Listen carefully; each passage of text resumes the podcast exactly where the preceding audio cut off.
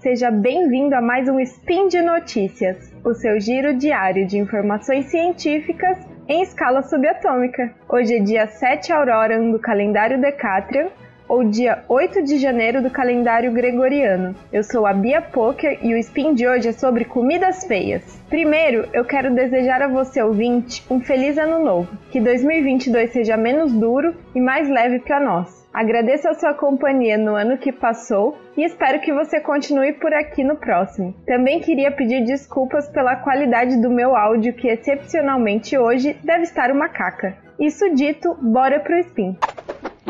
Speed Notícias.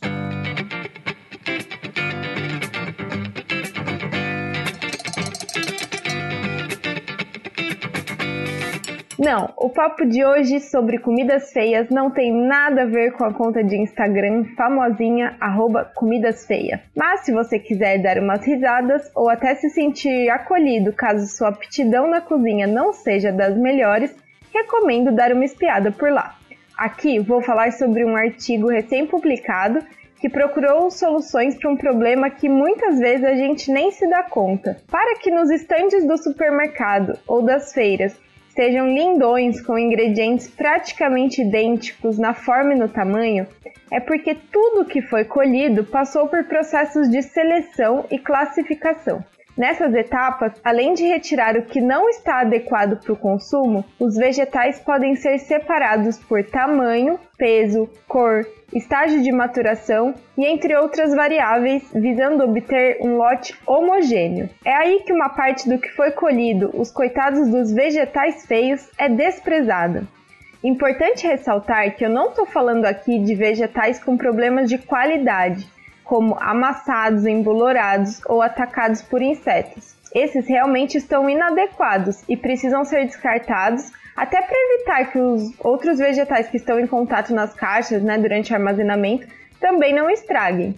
O problema é que para uma fruta ou legume ser considerado feio ou imperfeito, basta ser diferente do padrão. Olha só que novidade! Qualquer semelhança com o padrão estético para humanos é mera coincidência ser menor, ser torto, manchado, são muitas as possibilidades a depender do vegetal.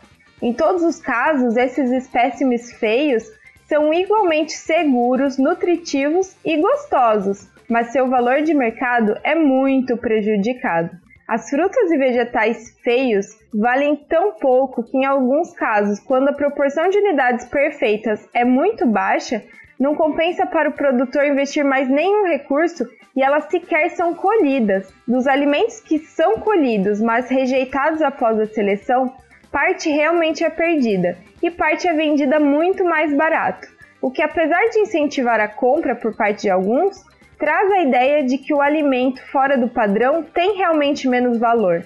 Essa ideia de que são produtos inferiores, são produtos de segunda classe, é justamente o que faz com que as pessoas no geral os rejeitem. Na pesquisa relatada no artigo, pesquisadores da Universidade de Ohio e da Universidade de Louisiana avaliaram através de questionário online a intenção de compra de cenouras em diferentes cenários por 1.300 residentes nos Estados Unidos. Os maços de cenoura continham de 0 a 100% de cenouras feias, com e sem folhagem mantida e com diferentes preços. Além das questões, os entrevistados foram divididos em três grupos quanto às informações que receberam. Para uma parte, foi informado que as cenouras feias têm o mesmo valor nutricional das cenouras esteticamente perfeitas. Para outra parte, informaram quais são os custos sociais de se jogar fora alimentos com imperfeições cosméticas. E um terceiro grupo ainda recebeu as duas mensagens ao mesmo tempo sobre o valor nutricional igual e sobre os custos sociais de se jogar fora alimentos né, que só feios. Embora essa pesquisa não possa ser generalizada, afinal só levou em conta cenouras no mercado estadunidense e através de um questionário online que nem necessariamente reflete o comportamento real desses compradores, o resultado obtido indica uma possibilidade muito simples e que vale a pena tentar. A disposição dos participantes em pagar pelas cenouras feias aumentou significativamente quando receberam simultaneamente as informações sobre como consumir alimentos feios contribui para reduzir o desperdício e que alimentos feios são naturais e autênticos fazem parte do processo de cultivar alimentos. Bom, é justamente isso que eu estou fazendo aqui e agora nesse spin, passando para você as duas mensagens simultaneamente, na esperança de que isso ajude a reduzir a sua resistência, caso ela exista, aos alimentos que estão fora do padrão considerado ideal. É claro que o nosso comportamento como consumidores de forma isolada não vai resolver nenhum dos problemas relacionados ao desperdício de alimentos mas isso não deveria nos inibir de fazer o que está ao nosso alcance. Nesse caso, cada cenoura conta. E por hoje é só. Os links usados nesse spin estão no post. Passe lá e aproveite para deixar o seu comentário, elogio, crítica, correção ou sugestão. Lembro ainda que esse podcast só é possível por causa do seu apoio no patronato do SciCast, através de Patreon, Padrim e PicPay. Um grande abraço, feliz ano novo e até amanhã!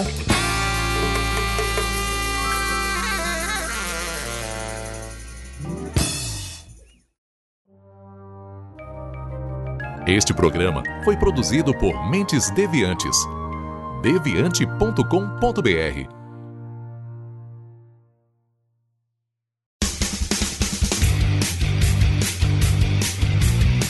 Cortes, edição de podcast.